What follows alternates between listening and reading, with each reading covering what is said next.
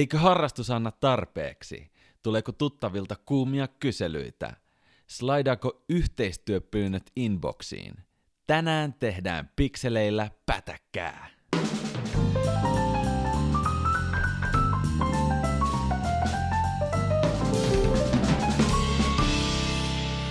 Tämäkin valokuvauspodcastin jakso on tehty yhteistyössä Fotonordicin kanssa. Fotonordic on just se palveleva kamerakauppa. Valokuvausyrittäjyydestä on tehty Nani Härkösen kanssa kolmen jakson mittainen minisarja noin puolitoista vuotta sitten.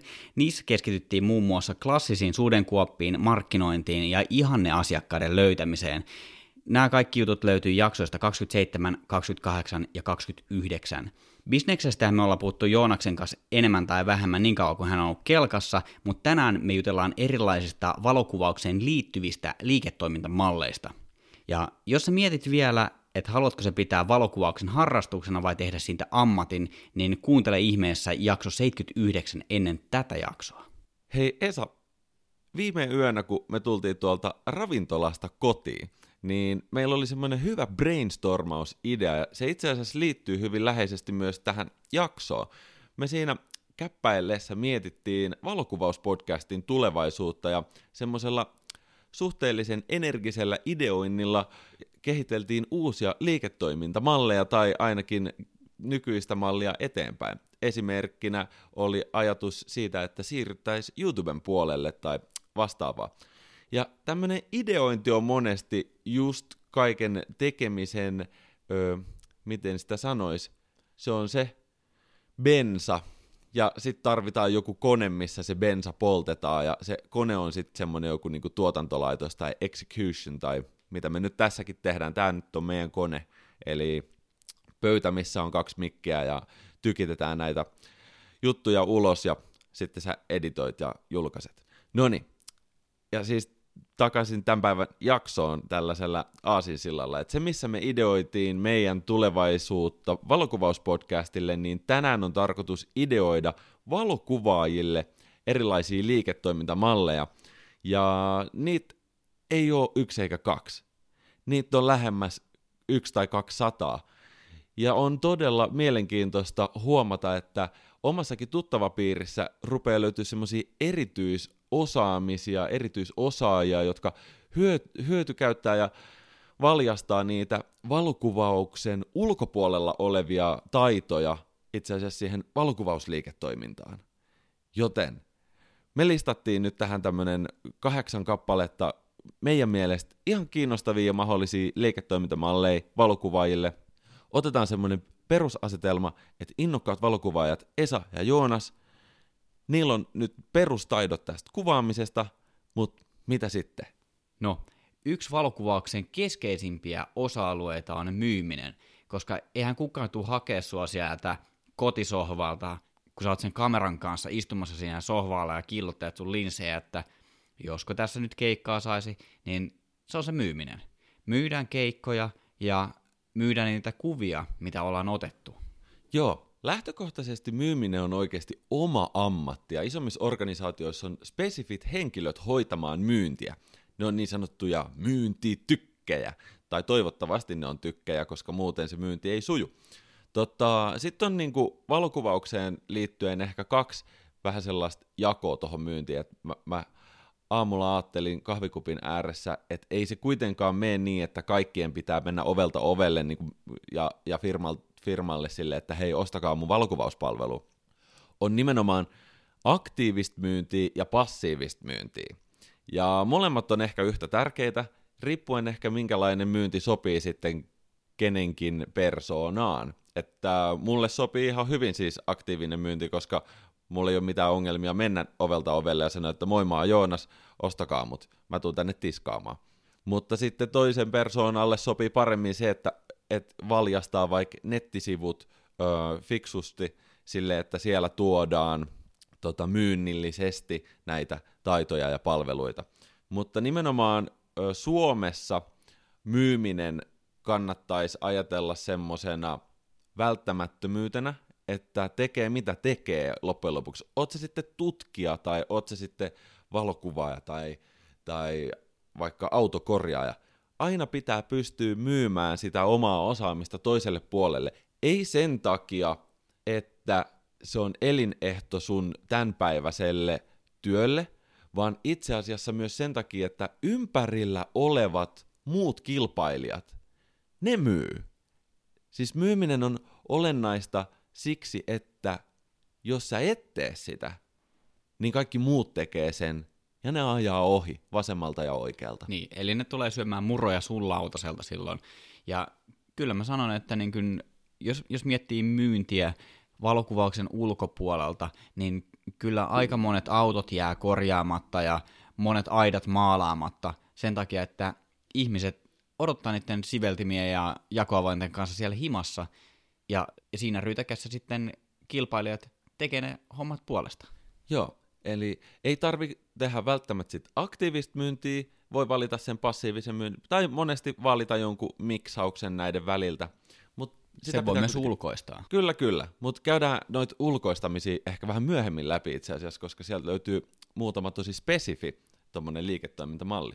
No niin, on kuitenkin eri asia myydä yrityksille ja yksityishenkilöille.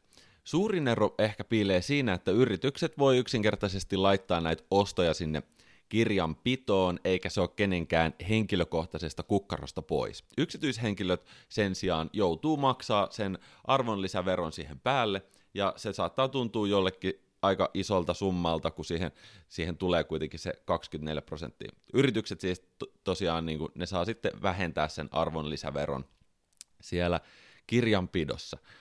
Niin, keskitytään tänään yrityksille myymiseen, koska se on paljon parempi bisnes loppujen lopuksi. Ellei sitten tehdä niitä muita tuotteita, ja kohta puhutaankin niistä.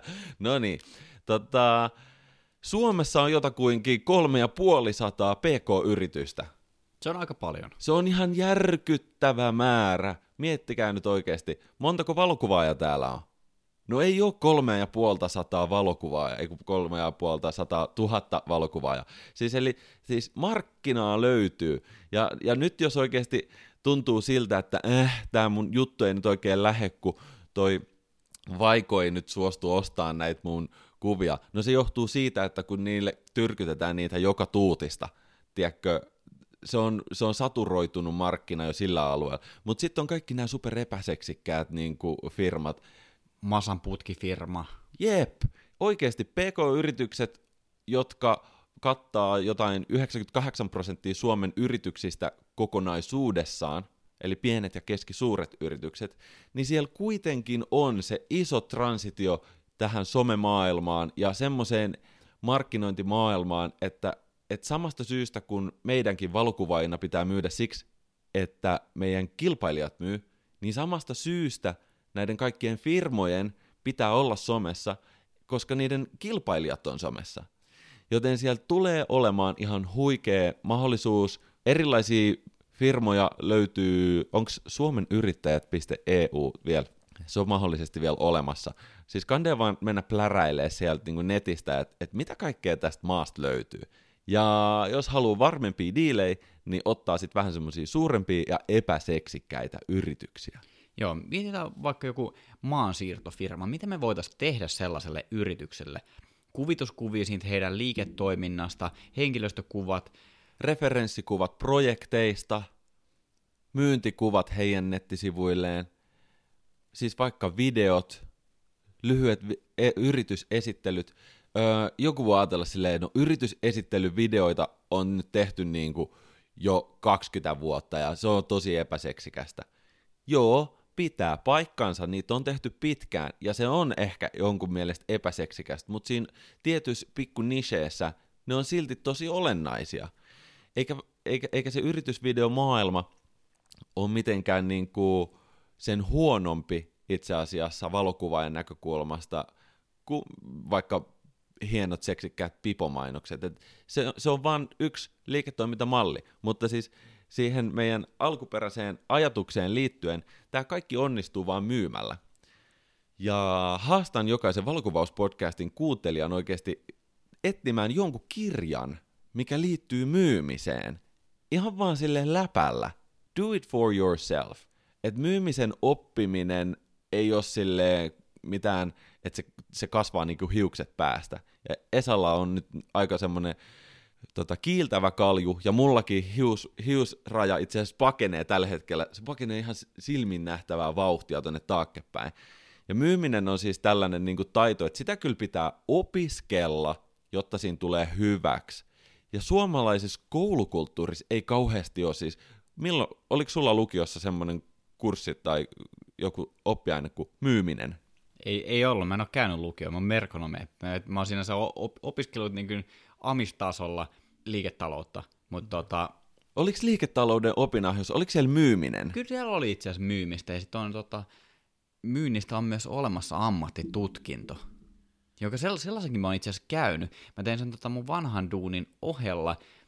Se oli järjestetty niin, että mä en käynyt kertaakaan tässä koulussa. Se koulu oli itsessään Porvoossa, mutta se sisältö oli ostettu joltain tällaiselta niin kuin yrityskoulutuspalvelulta. Että he hoiti sen sisällön, se oli tyyli... Ne oli myynyt hyvin. Meillä oli tyyli kymmenen sellaista workshop-päivää vuoden aikana, ja sitten kun nämä oli käyty, niin sitten kilahti todistus. Mulla on myynnin ammattitutkinto, ja mä en ole käynyt kertaakaan siinä kyseisessä koulussa, mistä mä valmistuin. Vai vai, mä käkenä.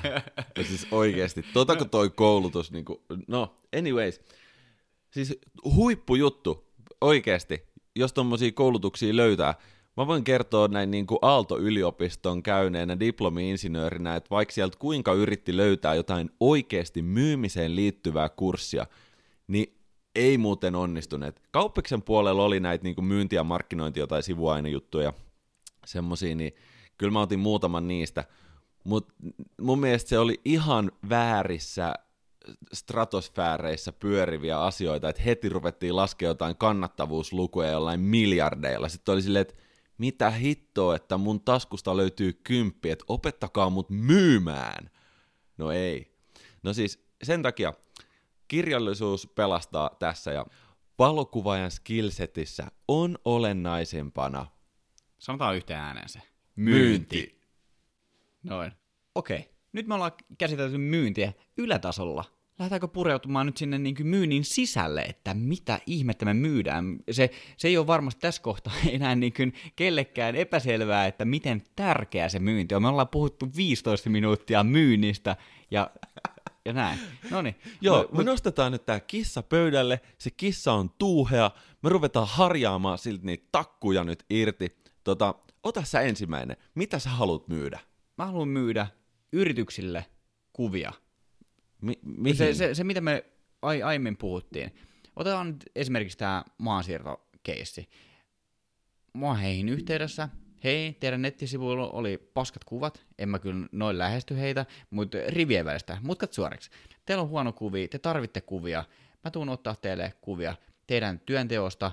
Onko te jotain asiakaskeissejä, referenssejä, että käydä haastattelemaan jotain teidän yhteistyökumppania, henkilöstökuvat, kuvataan vaikka kalustoa, että minkälaisella kalustolla sitä maansiirtoa tehdään, että et saadaan niin kuin esimerkiksi sitä sisältöä nettisivuille, sosiaaliseen mediaan ja vaikka, vaikka asiakkaiden uutiskirjeisiin.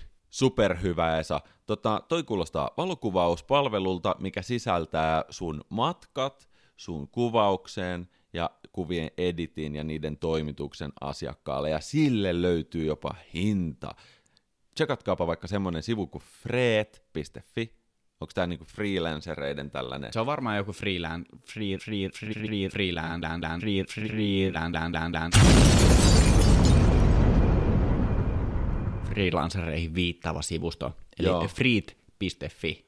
Kuva, siellä sanotaan, kuvaajilla on yleisesti käytössään minimihinta, jonka alle keikalle ei lähdetä. Siis Tuo on aika kova statementti. nyt on kaupungissa sheriffi. Joo, ja mu- muistetaan se, että mitä enemmän me ollaan kuvattu, mitä enemmän meillä on kokemusta, mitä enemmän meillä on referenssejä, niin se hinta ei ole toi, vaan te voitte hinnoitella, jos teillä on asiakas, joka on valmis maksamaan kymmenkertaisen hinnan, mitä Joonas tuosta luettelee, niin te voitte pyytää sen. No, fred.fi, siellä sanotaan, että tunnin työ on 123 euroa. Mm-hmm. Tähän on super helppo jäsennellä sun esimerkin kautta, että kuvausprojektiin voi tietenkin upota se tunti tai päivä tai viikko tai vuosi, niin ihan, ihan kannattaa omalla pelisilmällä, sillä myynnillisellä pelisilmällä katsoa, että hei, paljonko toi nyt vaatii sitä työtä. Sille, että pitää mennä sinne Kokkolaan, kaivaa se kaivuri sieltä naftaliinista esiin, ja sitten pitää ottaa sinne se malli, siihen on mennyt puoli päivää. Ja sitten sä kuvaat sitä tunni, ja sitten sä tuut pois ja editoit. Siihen menee nyt se koko päivä. Freet.fi sanotaan, että puolesta päivästä olisi 461 euroa, ja kokonaisesta työpäivästä, eli 7,5 tuntia. Siis mulle niin kuin yrittäjänä kokonainen työpäivä on muuten vähän, vähän pidempi kuin seitsemän puoli tuntia. Ja mä itse asiassa tein tuonne tota Duunitorille haastattelun, missä mä sanoin, että, että omasta mielestäni hyvin tehdystä työpäivästä pitäisi pystyä laskuttamaan tuhannen ja kahden tuhannen euron välillä. Että sitä mieltä mä kyllä oonkin. Mm, mutta tuo on ehkä tavallaan, niin kuin, tavallaan se pohja. To, joo, joo, joo. Tuo on vähän niin kuin freelancer-valokuvaajien työehtosopimus, että tonalle ei niin kuin, lähdetä tekemään. Joo, joo, ja mä nimenomaan siis viittasin niin kuin, työpäivällä oikeasti enemmän lähemmän 10 vai 12 niin, tunnin Yrit, o, o, o, oike, oikeasti yrittäjätyöpäivää. No niin, Frit.fi sanoi, että 7,5 tuntia on 923 euroa plus ALV. Tota, aina voi tutkia kilpailijoiden hintoja. Se on tosi tervettä. Itse asiassa mulla on jopa tyylinä vähän niin kuin benchmarkata mun omien ö, kilpailijoiden hintoja, kun mä näen, että ne on tehnyt nyt jonkun projektin, niin miksen kysyisi, että no paljonko tuosta nyt laskutettiin. Ihan siksi, että oppii itse sitä niin kuin, ö, markkinaa. Ja se auttaa sitten siinä, se on tavallaan myös ehkä sen myymisen opiskelua, että opiskelee, miten ne muut ovat itsensä arvottaneet. Mitäs muuta sä Esa haluaisit myydä? No toinen lähestyminen tähän myyntiin voi olla se, että meillä on valmiita kuvia. Että me ollaan käyty jossain retkellä jossain kansallispuistossa ja me halutaan sitten myydä niitä kuvia. Niin me voidaan lähteä myymään omia printtejä, joka on niin kuin aika pitkä ja kivinen tie. Sitten on niin kuin kaiken maailman kalenterit, mukit, puhelimen suojakuoret, kaikki tällainen. Se on ehkä vähän sellaista, mä sanon nyt suoraan, että se on vähän harrastelua, mutta jos, jos siihen löytyy paloa, niin tehkää sitä. Sitten voi myydä kuvituskuvia. Nyt le- mennään liian eh, nopeasti eteenpäin. Pitää maistella vähän. siis toi on hyvä toi kalenterijuttu. Mun mielestä, joo, mun mielestä on hyvä, että sä sanoit, että se on vähän harrastelu, mutta siis kalenteribisnes on ihan järkyttävän suuri bisnes suurin osa kalentereista on kuitenkin semmoisessa passiivisessa myynnissä. Eli ne on siis jossain niin kuin olemassa hyllyllä tai netissä. Amazonissa löytyy kalentereita kissoista ja koirista puolialastomiin ihmisiin. Niin tota, tämä on mun mielestä hyvä tilaisuus jokaiselle valokuvaajalle tehdä jotain konkreettista, mikä näyttää paremmalta kuin mitä muut on ennen tehnyt. Öö, tällä meidän yhdellä Instagram-tuttavalla Jari Romppasella, sillä hän sattuu olla jotain kalentereita myynnissä, eikö? Se oli ottanut omista luontokuvista. Kyllä, joo. Tehnyt jonkun tämmöisen kalenterin. Meidän pitää siis oikeasti soittaa Jarille ja kysyä, että ei, me, ei meidän tarvitse soittaa Jarille. Ja, Jari tulee jaksoon sata meille vieraaksi. Tämä on, tää on sovittu niin ihan valokuvauspodcastin alkutaipaleella. Me mennään Jarsen kanssa saunomaan. Aha, no niin hiilostetaan siltä sitten kaikki hintatiedot siinä vaiheessa. Mutta ne kalenterit tyypillisesti, jos ne maksaa 10, 20 tai 30, niin niitä pitää myydä kuitenkin aika paljon. Että sen passiivisenkin kanavan pitää olla aika suuri. Niin nyt tässä vaiheessa kannattaisi miettiä, että onko se oma nettikauppa vai voisiko ne päätyä johonkin vähän isompaan nettikauppaan. Ja kun sit suomalaisia kalentereja ei oikein voi myydä tuolla ulkomailla, tiedätkö niin että tekeekö siitä suomenkielisen kalenterin, mm. tekeekö siitä kalenterin, missä ei ole mitään kieltä, se voisi mutta olla hyvä idea. Siis universal calendar. Hmm, to, niin. Sama päivähän se on täällä kuin Australiassa. Kyllä, ja jättää kuukauden nimen pois, että kuukausi onkin numero. Niin. Eikä nimeä viikonpäiviä. Eikä ainakaan laita sinne niitä nimipäiviä. No, siis ja, kuka joo. muutenkaan juhli enää nimipäiviä? Mä en enää edes muista, milloin mun omani on. Mä muistan, koska se on Eino Leinon päivänä. sama, en mä muista mikä se päivä on, mutta silloin liputetaan, sitten on aina sille, aa niin, nyt on muuten se, se on joskus, joskus keskikesä. Okei, okay. eli en mäkään voi sanoa, että mä muistan, koska se on, mutta ku, joo, kuitenkin. Ja, joskus keskikesällä, juhannus. Mutta mut jos palataan tuohon kalenteribisnekseen ja niinku tuosta näpertelystä, niin mikä tämä on, eikö tämä ajasto vai mikä se on, joka tekee näitä kalentereita, että mikä on kaikissa niinku suomalaisissa kirjakaupoissa ja kaikissa mahdollisissa myynnissä niinku, ihan sellaista niinku bulk, bulkkikamaa. Tavallaan just tollaiseen bisnekseen pääsee sisälle ja saa sen, koska kyllähän se menekki on, että kuinka moni ihminen saa joululahjaksi kalenterin. Aika moni varmasti. Se, että jos toi volyymi on se juttu tuossa bisneksessä, että vaikka siitä joku iso liivimies vetääkin oman viipaleen välistä, niin sen sijaan, että sä myyt omia kalentereita vaikka 20 kappaletta 30 eurolla, mistä sulla tulee vaikka 50 euroa kustannuksia itsellesi siitä, eihän siitä nyt jää viikkorahaa enempää käteen.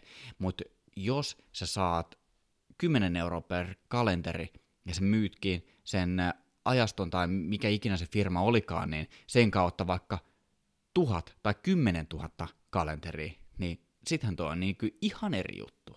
Eli mä otan takaisin, mä vedän sanat takaisin. Kalenteribisnes ei ole harrastelua. Joo, se on, se on, se on juuri näin. Tota, ajasto.fi, no sieltä kyllä löytyy paljon kalentereita, ja mä voin kaikille valokuvaille kertoa semmoisen positiivisen uutisen, että nämä kalenterit näyttää aika kehnoilta, et ei muuta kuin markkinoille. Sille, jos sulla on hyviä kuvia, niin pistäkää nyt printiksi ja nitokaa ne yhteen ja numerot siihen kylkeen, ei muuta kuin sitä kutsutaan kalenteriksi. Joo, mun mielestä tuossa on itse asiassa tota, ajastollakin, jos sieltä joku, joku sattuu kuuntelemaan, niin nyt on kuulkaas, nyt on kalenteri vallankumous meneillään. Nimittäin nyt ajaston pitäisi ottaa niin kuin ohjat käsiä ja miettiä, että meillä on ollut nämä samat väsyneet maisemakuvat näissä niin kuin vuodesta toiseen, niin he vois tehdä niin kuin oikeasti työkalun, millä heidän kautta voisi tehdä omia kalentereita. Se menisi sitten heidän omaan myyntijakeluun, nämä parhaimmat kalenterit sieltä.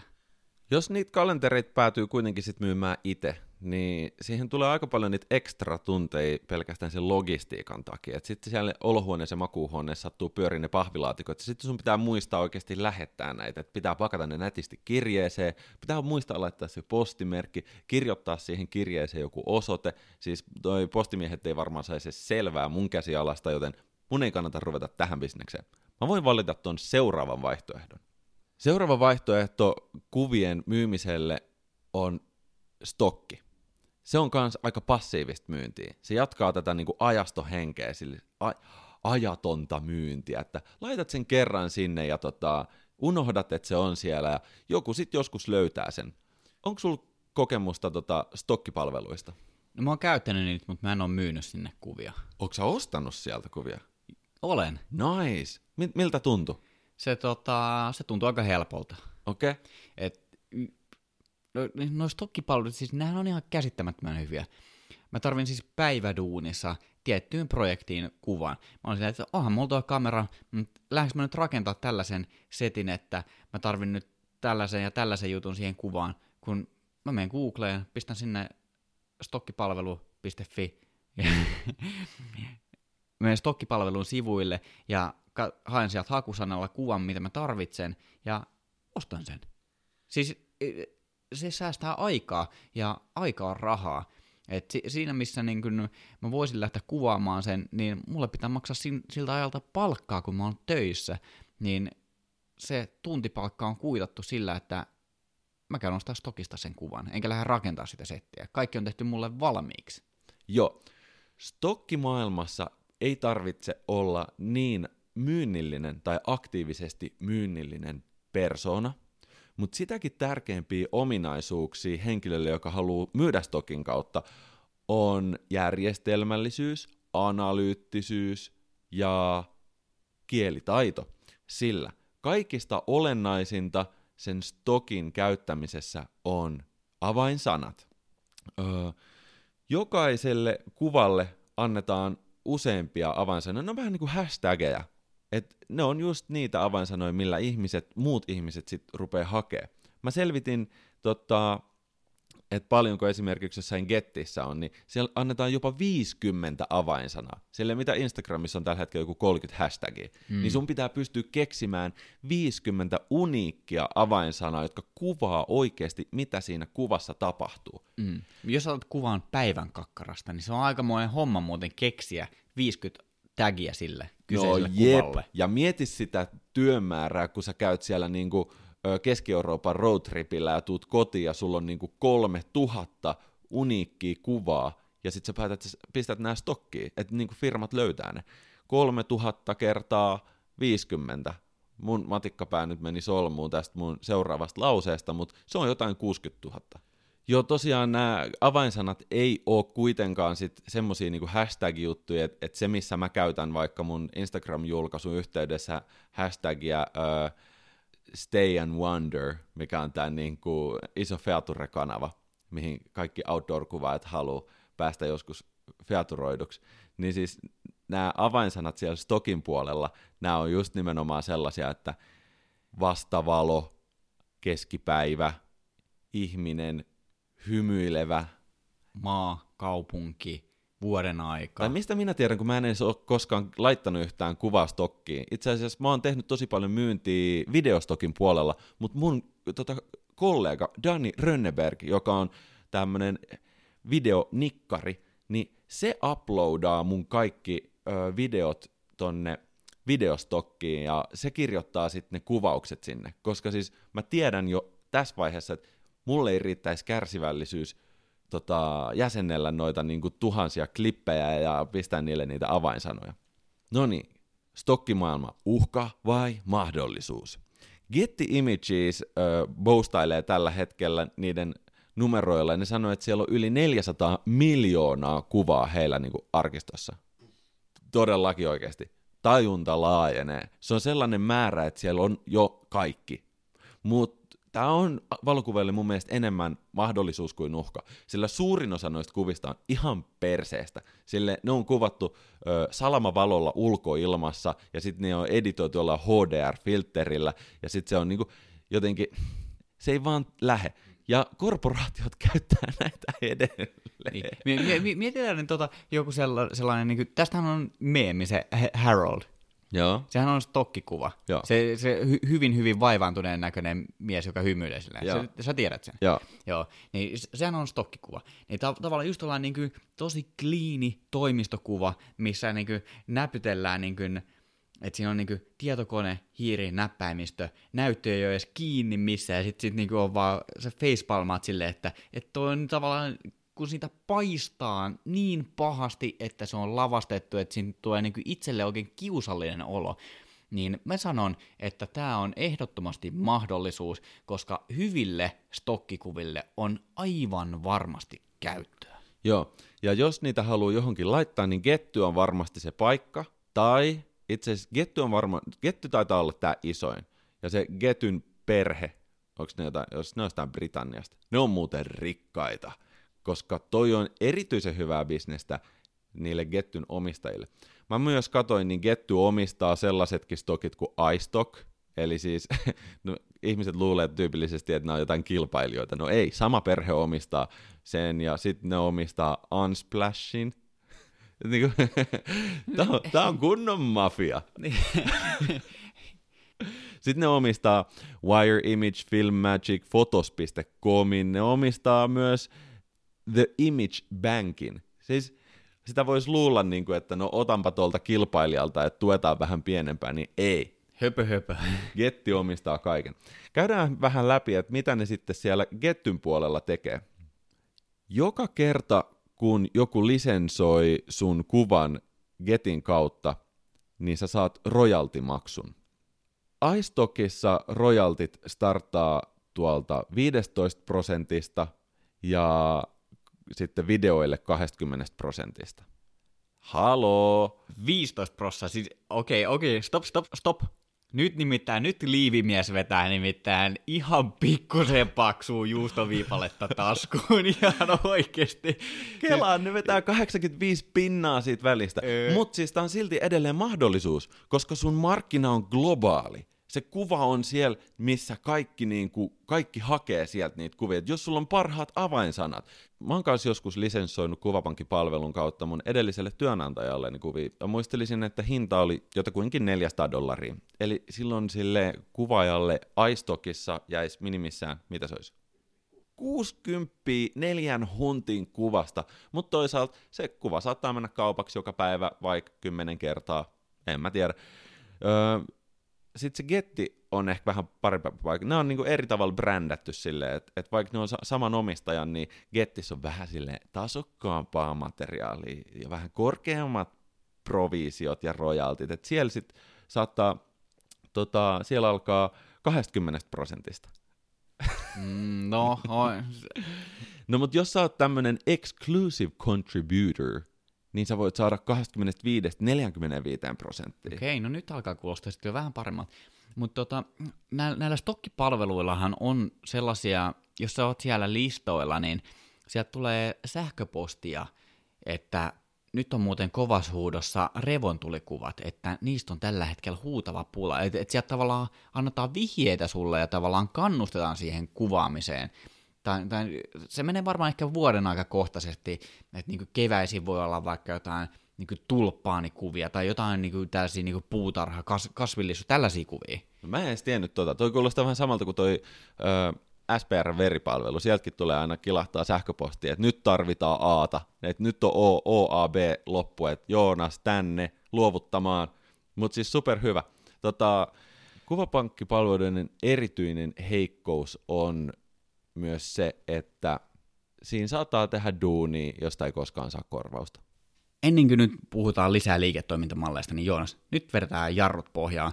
Nimittäin mainittakoon se, että mitä ikinä sä teetkin valokuvauksen saralla, on se sun liiketoimintamalli mikä hyvänsä, niin Fotonordicilta sä saat kaiken, mitä sä tarvitset valokuvaukseen, ja koodilla valokuvauspodcast sä saat vuoden loppuun asti ilmaiset toimitukset.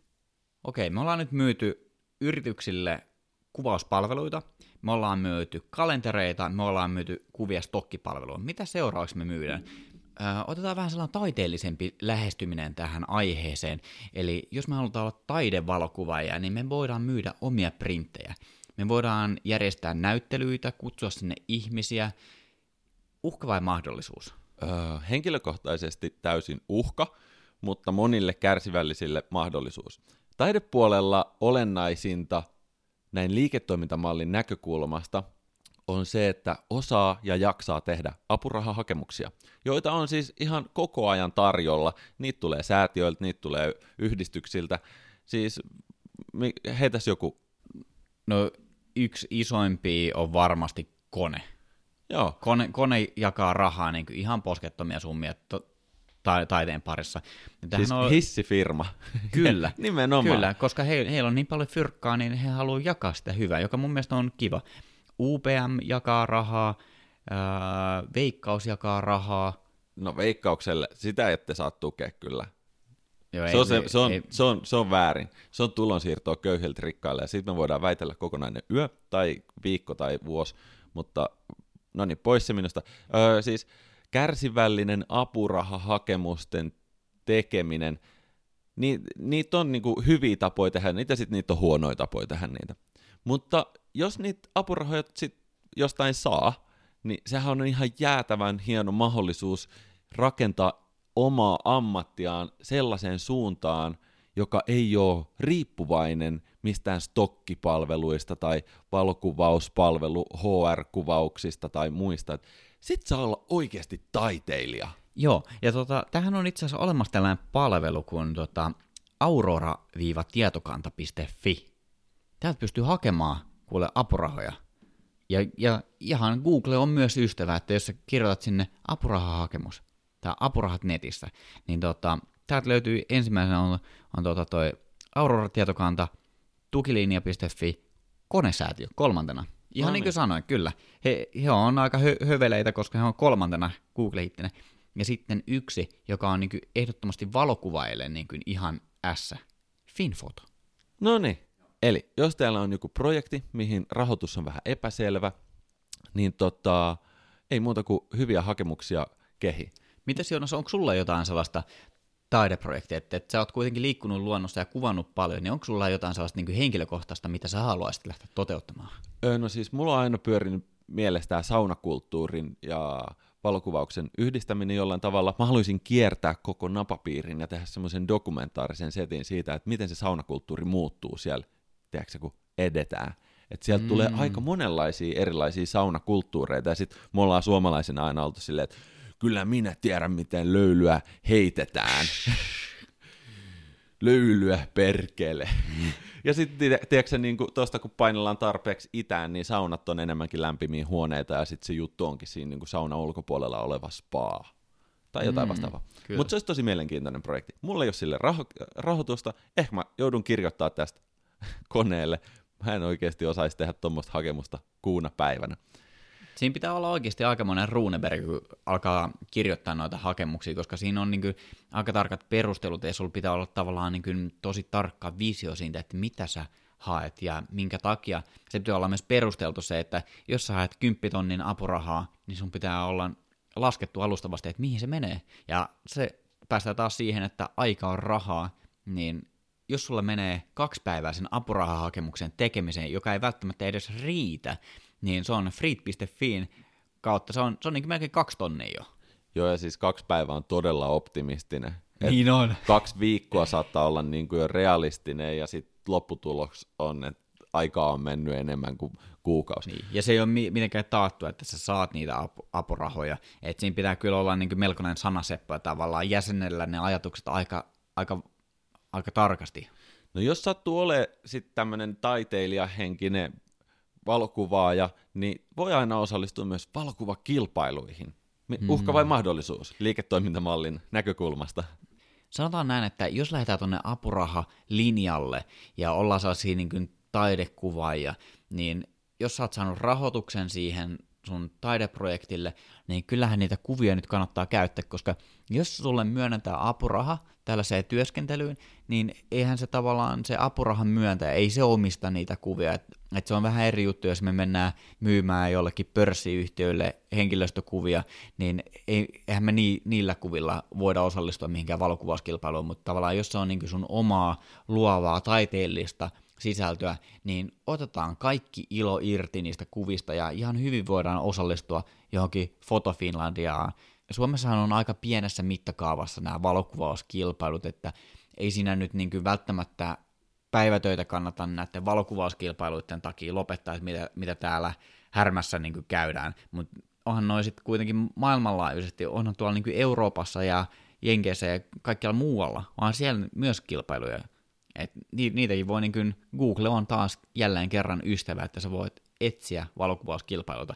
Toki, jos on joku supermarketin, että sä voit voittaa lahjakortin, niin sanotaan, että joku albaanialainen supermarketti, niin et sä sellaisella lahjakortilla tee mitään. Että kyllä, kyllä tästä täytyy myös niin kuin tähdätä korkealle ja silleen, että siellä on oikeasti rahapalkintoja tarjolla. Valokuvakilpailut mun mielestä on äärimmäisen paska bisnes. Tai siis niin kuin sille valokuvaajalle – mutta sille organisaatiollehan se on ihan huikee bisnes, sillä monesti nämä valokuvakilpailut ei ole ilmaisia. Se osallistumismaksu saattaa olla parikymppiä tai viisikymppiä. Totta, Sitten ongelma on monesti myös se, että samat tyypit voittaa joka vuosi. Oikeasti, että joku Onni Viljami Kinnunen on voittanut Suomessa jotain yli sata palkintoa. Ja se tyyppi niin kuin myöntää, että se käyttää enemmän aikaa kuvan muokkaamiseen kuin valokuvaamiseen. Joten mä en lähtisi niin kuin ku, kuuna päivänä kilpailemaan tuommoisiin skaboihin, jotka jo ennestään on voitettu, niin kuin sama tyyppi hakee aina sen pokaalin pystin sieltä. Siis kaikella kunnioituksella Onnillahan on ihan järkyttävän hienoja töitä, mutta joku tuossa jutussa niin kuin on mätää. Joku haisee. Joo. Mm. siis, siis, siis, säkin? Kyllä. Ja mä, mä sanon, että tuo on niin enemmän sellaista nopanheittoa ja uhkapelaamista kuin, niin kuin sellaista niin kuin johdonmukaista ammatillista hommaa.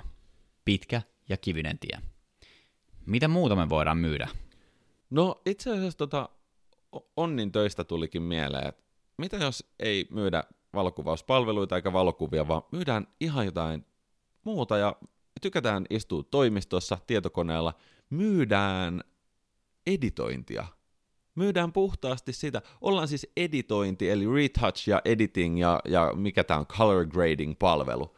Näitähän mm. löytyy muutamia ihan tosi kuuluisiakin puljui Suomesta, ja ne, ne monesti itse asiassa ne bisnekset on paljon hedelmällisempiä tuolla videopuolella ja filmiteollisuuden puolella. Mutta kyllä kuvanmuokkauspalveluita, tämähän on tava, tuiki tavallinen, että jos tykkää tehdä kuvanmuokkausta, niin se on ihan jokaisessa markkinointitoimistossa on Photoshop-osaaja. Ja jos sä oot parempi, niin totta kai sä voit tehdä siitä niin kuin itsellesi liiketoimintamallin. Totta kai. Ja tota, tästä niin kuin hy- hyvä elävän elämän esimerkki on niin nämä ha- halpispalvelut, Feverit, ja sitten nä- näitä on varmaan niin kuin tullut rinnalle useita erilaisia, että mistä sä voit ostaa niin kuin tällaisia, niin kuin, tällaisia kuvanmuokkauspalveluita. Niin siinähän ideana on se, että jos sä näet jonkun Feverin mainoksen, että, että editoidaan kuvat viidellä eurolla, niin siihen yllättäen siihen alkaa tulla niin kaiken maailman palvelumaksuja ja sitten ne uusintakierrokset saattaa maksaa ja sitten se viiden euron editointimaksu saattaa ollakin yhtäkkiä 150.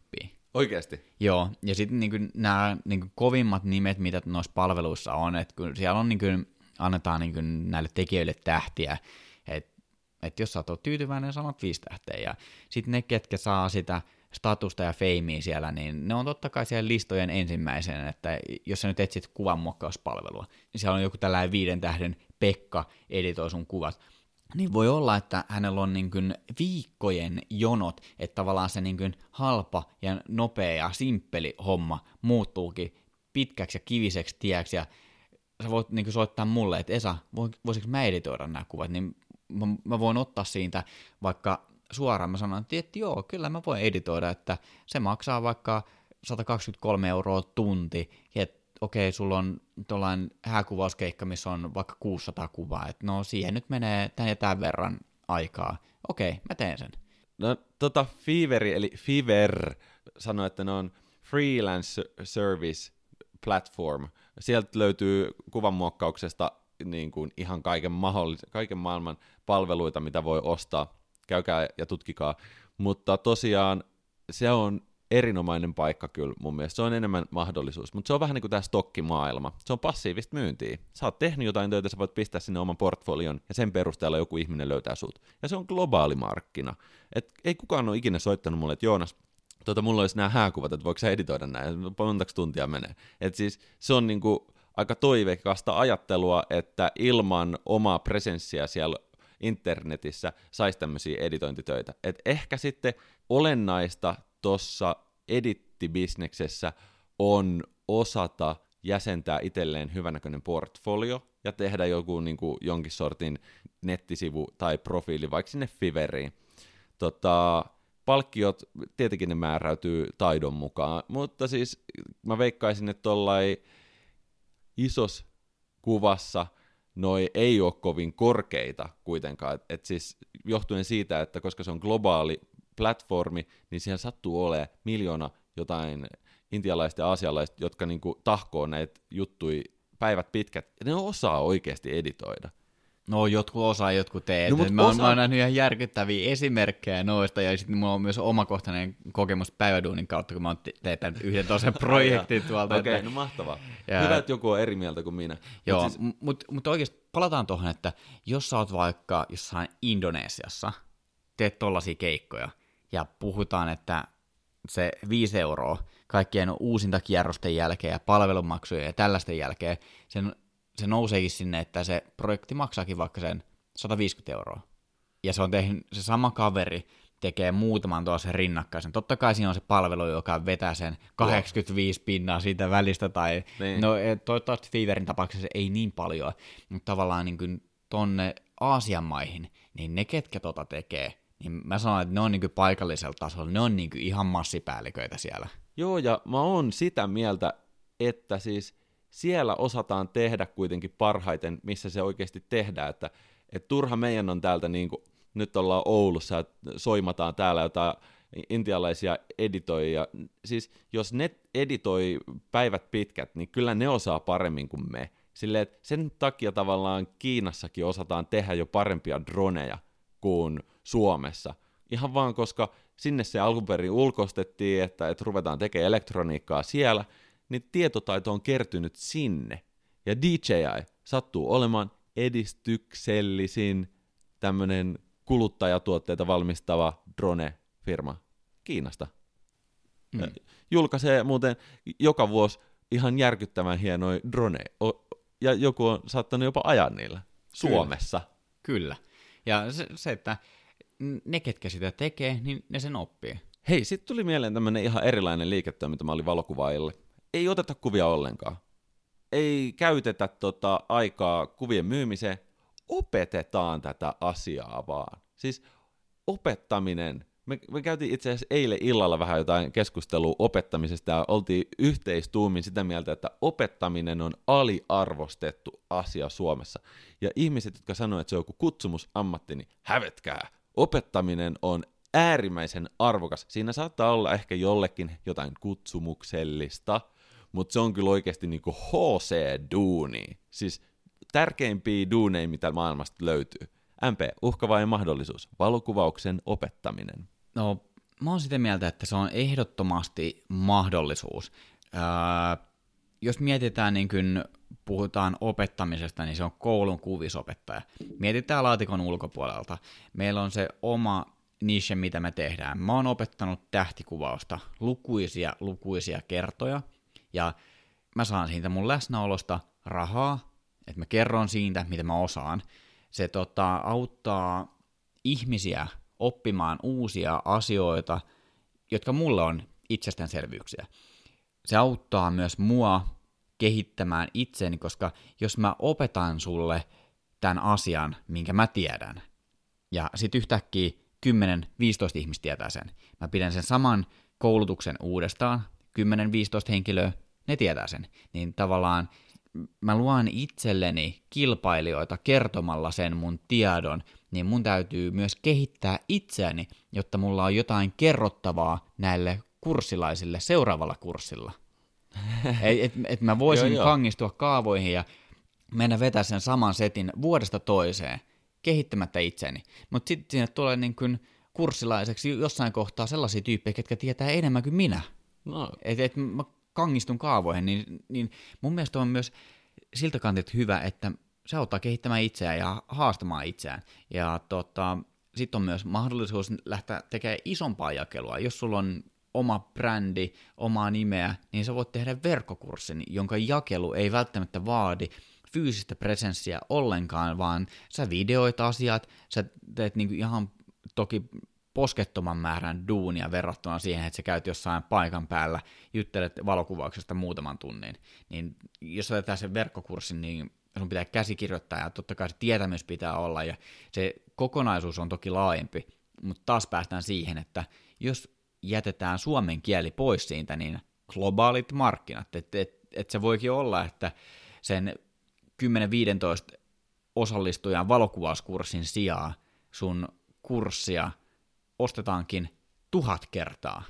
Ja sun, sen jälkeen sun ei tarvi enää päivittää sitä materiaalia, että sä voit myydä sitä hamaan loppuun asti, jos se sisältö on sellaista, että se kestää aikaa, niin ehdottomasti. Mä sanoin, että tässä on tavallaan, me voitaisiin voitais lähteä purkaa vielä enemmän, mutta mä sanon niin kuin tässä kohtaa, mahdollisuus, iso mahdollisuus.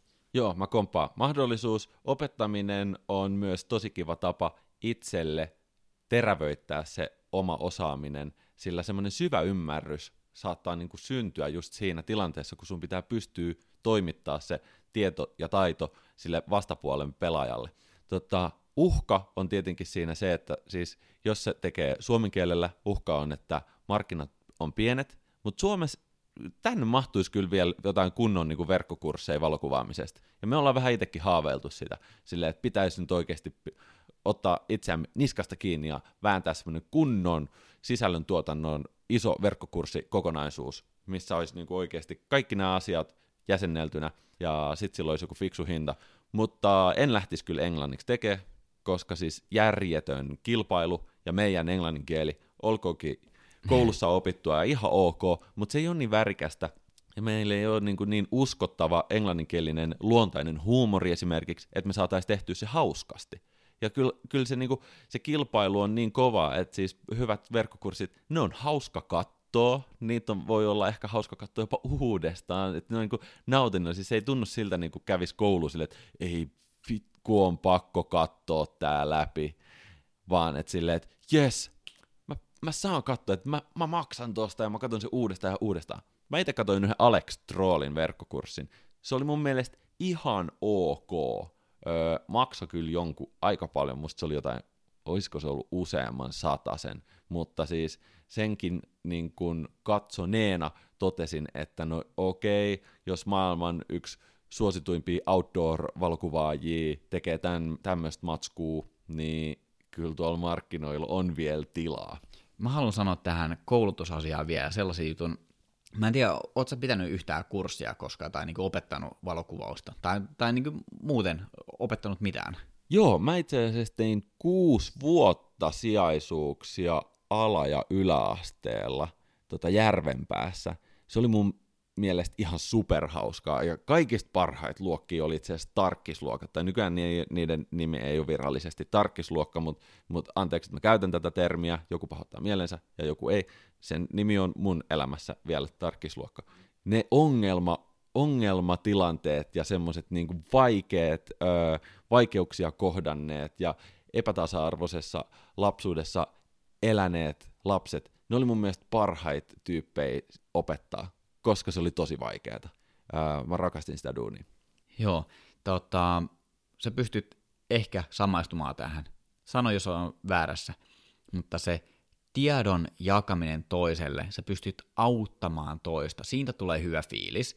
Ja toinen asia, mikä mun mielestä on äärimmäisen siistiä, on se, kun sä saat ihmisen oivaltamaan jotain, että sä näet, kun se älyttömän iso hehkulamppu syttyy siihen pään yläpuolelle sille, Aa, aivan, näinhän tämä menee. Niin se fiilis, kun sä näet sen tavallaan sen oivalluksen, niin siitä tulee ihan sika hyvä fiilis. Jep. Tämä on oikeastaan vielä yksi, yksi sellainen kulma, joka vähän sivuaa nyt tuota, mitä, mitä mä oon tehnyt, että, että puhutaan niin kuin lu- luennosta, tai mä puhuin luennosta, niin sitten ihan niin kuin sellaista niin kuin hands-on tekemistä, workshopit. Eli tavallaan sama, mutta eri. Et, et, luento on ehkä enemmän sellainen, että silloin luennoidaan ja kerrotaan, että te, tehkää näin. Mutta sitten workshopit on ehkä, mä, mä miellän sen ainakin niin, että silloin niin tehdään enemmän.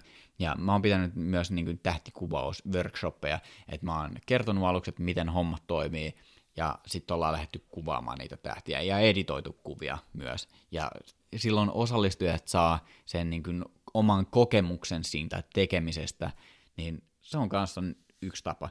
Että jos sulla on joku oma erikoisosa-alue valokuvauksessa, mitä sä haluat jakaa muille, niin pidä workshopi siitä. Niin, tai jos on joku osa-alue valokuvauksen ulkopuolelta, mihin voi liittää sitten sen niin kuin valokuvaamisen jollain tavalla. Esimerkkinähän on hyvä se, tota, kun Toni Eskelinen kävi meillä vieraana ja se oli opiskellut itsensä eräoppaaksi, niin mä siis satuin netissä just törmäämään, että joku tällainen firma kuin Beyond Arctic, ja tämä ei mikään maksettu mainos, mä vaan löysin tämän, suomalainen firma etsii Rovaniemelle Photography Guide, silleen, että luonnossa selviävät ja valokuvauksesta jotain ymmärtävät, englantia puhuvat, tervetuloa meille valokuvausoppaiksi. Et eräopas onkin tulevaisuudessa erävalokuvausopas. Ja siis tässä oli niinku, mä nyt luen vähän tätä, tää ihan, mä en tiedä paljonko tästä maksetaan, mutta tämä vaatii B-luokan ajokortin, onko se B-luokan ajokortti. Tota, Sitten tarvitaan sujuva englanti, todennäköisesti siellä on paljon kansainvälisiä vieraita. Myös muut kielet ovat tervetulleita. Sitten on hyvä, jos on hygiene certificate ja first aid skills. Sille, että pitää pystyä elvyttää ne oppilaat siellä erämaassa tuntsassa. Joo, mulla oli tota vastaava keissi itse asiassa ennen kuin korona iski. Mun piti mennä yhdelle porotilalle duuniin, se olisi ollut tällainen niin kuin viikon setti, että sinne olisi tullut aasialaisia turisteja, ja he tutustuivat sinne porofarmiin ja sitten niin Lapin luontoon. Sitten oltaisiin järjestetty tällainen revontulisafari, Ja sitten siinä olisi ollut totta kai niin kaiken maailman just tästä, niin kuin tuossakin mainittiin tuo niin hygieniapassi, niin tota, siinä olisi ollut totta kai niin tästä niin kodassa kahvin tarjolla ja kaikkea tällaista, että, että tavallaan että mä olisin mennyt viikoksi kahdeksi sinne tekemään tuota duunia. Niin se olisi ollut varmaan aika mielenkiintoinen. Harmi, että se peruuntui nyt niin kuin tämän koronan takia, mutta täytyy olla uudestaan yhteydessä sinne, koska ajat on nyt toiset, Joonas.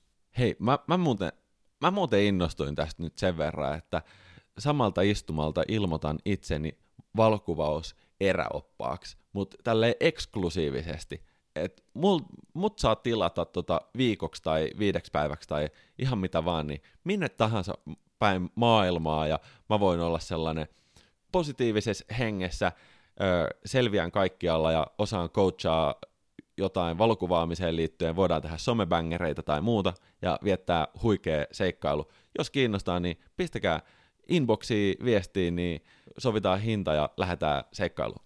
Tuleeko champagnea mukaan? No todella, siis se on eksklusiivisesti, voidaan tehdä ihan mitä vaan. Voi olla katamaraanit ja jakutsit ja champagne, tai sitten voi olla ihan, että syödään käpyä ja neulasia tuolla jossain ja mietitään, pyöritellään peukaloita, odotellaan, että revon tulee, tulee pilvien takaa esiin. Onko revon tuli takuu? No todellakin on revon tuli takuu. siis jos, jos tässä vaiheessa ei niinku ymmärretä antaa sitä revontulitakuuta, niin kuin jotkut firmat ei sitä uskalla antaa, niin kyllä ollaan hävitty markkinat, koska muut antaa sen. Okei, mennään eteenpäin. Onko meillä vielä jotain myytävää? Alkaako taskut olla tyhjät tässä kohtaa? Meiltä ei lopu myymiset ikinä, mutta seuraava ö, liiketoimintamalli ei oikeastaan ole passiivista eikä aktiivista myymistä, ei se ole kouluttamista, se on auttamista. Ja mä, mä itse asiassa tarkoitan assistentin roolia erilaisissa projekteissa. Uh, Joey Palmroos, kun kävi meillä puhumassa tästä videon tekemisestä, niin mulle tuli sen jakson aikana mieleen niin kuin semmoinen, tai tuli sellainen fiilis, että pääsispä niin kuin Joeyn assariksi johonkin projektiin, kun sillä tuntuu olevan niin hyvä pösses, tai semmoinen, niin kuin, että, että äijä osaa ja tietää, mitä tekee. Mä haluan mennä ihan vaan jeesaamaan ja katsomaan, että mitä toi oikeastaan puuhastelee niiden kameroiden kanssa. Ja mä en tiedä, miten se assistentin rooli sit yleisesti ottaen sisältää. Suomalaisessa, tota, suomalaisessa mediamaailmassa assistentit varmaan keittää kahvia, roudaa kamoi, etsii linssei, putsaa linssei, mitä tahansa. Mm. Fiksaa lokaatioita. Ehkä niinku Hollywood ison maailman maailmassa niinku rupeaa olemaan vähän enemmän spesifejä assistirooleja, että sä oikeasti niinku oot se linssien putsaaja jossain filmituotannossa, mutta tässä meidän pienessä Suomikuplassa, niin assistin rooli saattaa sisältää ihan mitä sattuu ja tahansa. Et ehkä se on semmoinen itsensä likoon heittäminen ja suossa tarpominen. Se assistin roolin parhaita, assistin rooli, uhka vai mahdollisuus? No, jos, jos mietitään rahallisessa mielessä, niin mä sanon, että se on uhka assarina sä et tuu rikastumaan tai maksamaan asuntolainoja. Että et se voi olla hyvää lisätienesti, mutta mahdollisuus tulee siinä kohtaa esiin, se oppi, mitä sä pääset kokemaan ja näkemään, että sä saat tartuntapintaa, että miten tehdään isoja kaupallisia tuotantoja, koska jos mä nyt lähden ottaa jotkut henkilöstökuvat jostain firmasta, niin en mä ota sinne assaria mukaan, koska se on bulkkikamaa valokuvaajat pystyy tekemään omia tuotantoja tosi pitkälle yksin, mutta sitten kun aletaan puhua isoista tuotannoista, että kun ne omat kädet ei vaan enää riitä, silloin tarvitaan assaria, ja se on monille sellainen paikka, niin kuin sulle tai mullekin sellainen paikka, että me päästäisiin näkemään sellaisia juttuja, mitä me ei olla itse tehty, me päästään oppimaan, ja oppiminen, se on arvokasta, että totta kai siitä maksetaan korvaus, mutta se henkinen pääoma, mitä siitä saa, niin se on ehdottomasti mahdollisuus. Seuraava liiketoimintamalli ei myöskään sisällä itse asiassa kauhean paljon valokuvaamista. Mä funtsailin, että tuommoinen toimittajan rooli, siis että on hyvä kirjoittamaan jotain tähän aiheeseen liittyvää. Se voi olla vaikka arvostelu uusista kameroista, se voi olla jotain öö, näkemyksellistä, tota, se voi olla jotain näkemyksellistä sisältöä HS-visioon, jotain valokuvaukseen liittyvää. Valokuvaus on siis kuitenkin mega iso ilmiö, globaali ilmiö. Kyllä siitä voi niinku kirjoittaa tota, loputtomasti, jos vaan on sana hallussa. ja tykkää näpytellä. Kyllä, ja sitten on niin kuin ajankohtaisia ilmiöitä, joita tulee niin kuin liukuhihnalla kaiken aikaa, niin sä pystyt kuvittamaan niitä tarinoita, niin jos sulla on sana hallussa ja sä tykkäät kirjoittaa, niin sä pystyt niin sä pystyt sillä omalla kameralla myös tuomaan lisäarvoa sille kirjoitustaidolle. Ja kyllä mä sanon, että tämä on niin kuin valokuvaajan duuni ja tällainen toimituksellinen lähestyminen. Se voi olla myös, sä voit kirjoittaa artikkeleita lehtiin, sä voit myös ottaa niin tämän opettamisaspektin tähän mukaan, että sä voit kirjoittaa johonkin lehteen vaikka jonkun tutoriaalin esimerkiksi. Että se, se on kanssa, ei, ei välttämättä tule joka päivä nurkan taakse tollaisia toimeksiantoja, mutta niitäkin voi olla. Joo, mä näen kirjoittamisen ehdottomasti mahdollisuutena. En, en ole nyt mitenkään sata varmaa asiasta, mutta tuntuu siltä, että mitä enemmän digiaikaan sukelletaan, niin jotenkin se kirjoittamisen taito sille isossa mittakaavassa, isossa kuvassa, on vähän niin kuin hälvenevä luonnonvara. Et, et niin kuin, jos pointti on nykyään kirjoittaa lyhyt captioneita ja twiittejä ja tälleen, niin semmoiset pidemmät ja syväluotaavat artikkelit, niin onko ne ihan pasee? Mutta itse ainakin tykkään lukea aina kaikkea hyvin kirjoitettua matskua, oli se sitten valokuvaukseen liittyvää tai ei. Tota, toimittajan rooli voi tietenkin olla blogitoimittaja, uutistoimittaja, aikakauslehtitoimittaja, kameralehti arvostelijatoimittaja tai mitä tahansa. Tai sitten näiden kopi, mainoskopien toimittaja, eli siis mainosten käsikirjoittaja. Jos ei osaa itse myydä mitään, niin ehkä osaa tehdä hienoja, myyviä lauseita jollekin toiselle.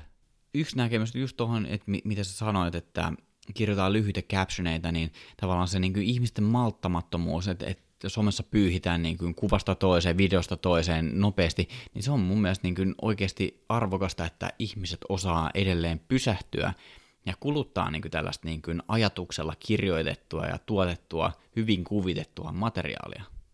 Mahdollisuus. Otetaanko viimeinen tota, liiketoimintamahdollisuus valokuvaille? Se on podcast. Oh. Uhka vai mahdollisuus? Ehdottomasti mahdollisuus.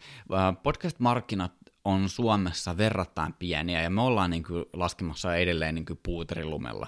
Onhan Suomessa isoja podcastajia ja niin kuin, se, on, se on business. Mutta mä sanon, että podcastit ei ole vieläkään niin kuin sillä tasolla, miten ne tulee olemaan, koska podcastin kuluttaminen on helpompaa ja se yleistyy. Ja ei ihmiset ole oikeasti löytäneet vielä podcasteja siinä määrin, missä ne tullaan löytämään. Joo, mä oon vähän silleen, niin kuin, että sekä uhka että mahdollisuus. Ehkä nimenomaan Suomessa joku tällainen niche juttu, niin markkina on semi pieni ja suomalaiset tykkää kuunnella ja kuluttaa lähinnä suomalaista mediaa, tutkittu asia muuten. Suomalaiset kuuntelee enemmän suomenkielistä musiikkia kuin englanninkielistä. Sen takia siis Suomessa nämä niin kuin Anna Abrot sun muut, jotka ennen lauloi englanniksi, ne vaihtoi Suomeen. Paljon paremmat fyffet tulee talteen. Mutta joku valokuvauspodcast, aika vaikea business, ja jos joku kuuntelija on silleen, että, että hänkin haluaa tehdä podcastin, niin siitä vaan kokeilemaan, tehkää meitä, meitä parempi valokuvauspodcast, niin päästään tälläkin alalla vähän kilpailuasetelmaa. Me voitaisiin silleen, tota, ehkä jotain oppia, jos joku muu tekisi paremmin tätä hommaa kuin me itse. Mutta tosi vaikeaa yrittää niin kuin luoda niche-jutuista ö, kestävää bisnestä silleen, että ei tarvii miettiä, että voi vitku, tämä on meidän, menee meidän omasta pussista kaikkia, ei kukaan maksa mitään korvausta tehdystä työstä ja koitetaan jotain, koitetaan, koitetaan tehdä hyvää sisältöä kutsumuksellisesti ilman mitään yhteistyötä. Onneksi mm. meillä on yhteistyö. Meillä on, meillä on ihan järkyttävän hyvä tukijoukko tässä taustalla. Me ollaan nyt saatu tehdä Fotonordikin kanssa ää, useita kymmeniä jaksoja, ja Canonikin on ollut messissä tukemassa meitä, ja hei, Esa, high five. Ehkä, ehkä tässä on jotain tehty oikein, kun joku ulkopuolinen ö, yritystaho uskoo meihin. Okei, nyt on jaariteltu valokuvauksen liiketoimintamalleista ja ehkä vähän myynnillisestä näkökulmasta, mutta kuten alussa sanottiin, niin se on aika tärkeä osa-alue tätä valokuvausbisnestä. Tämänkin kiitokset Joonas tästä. Tämä paisu, niin kuin me alussa ajateltiin, että tämä lähtee paisumaan, ja niinhän tässä kävi. Paisu kuin pullata ikinä. Kyllä. Nyt otetaan ne pullat sieltä uunista ulos, hei, ja laitetaan ääniraidat katki. Tässä on tunti 20 minuuttia rekordi. Kyllä. Kiitokset Joonas tästä. Tämäkin valokuvauspodcastin jakso on tehty yhteistyössä Fotonordikin kanssa, ja Fotonordik on just se palveleva kamerakauppa.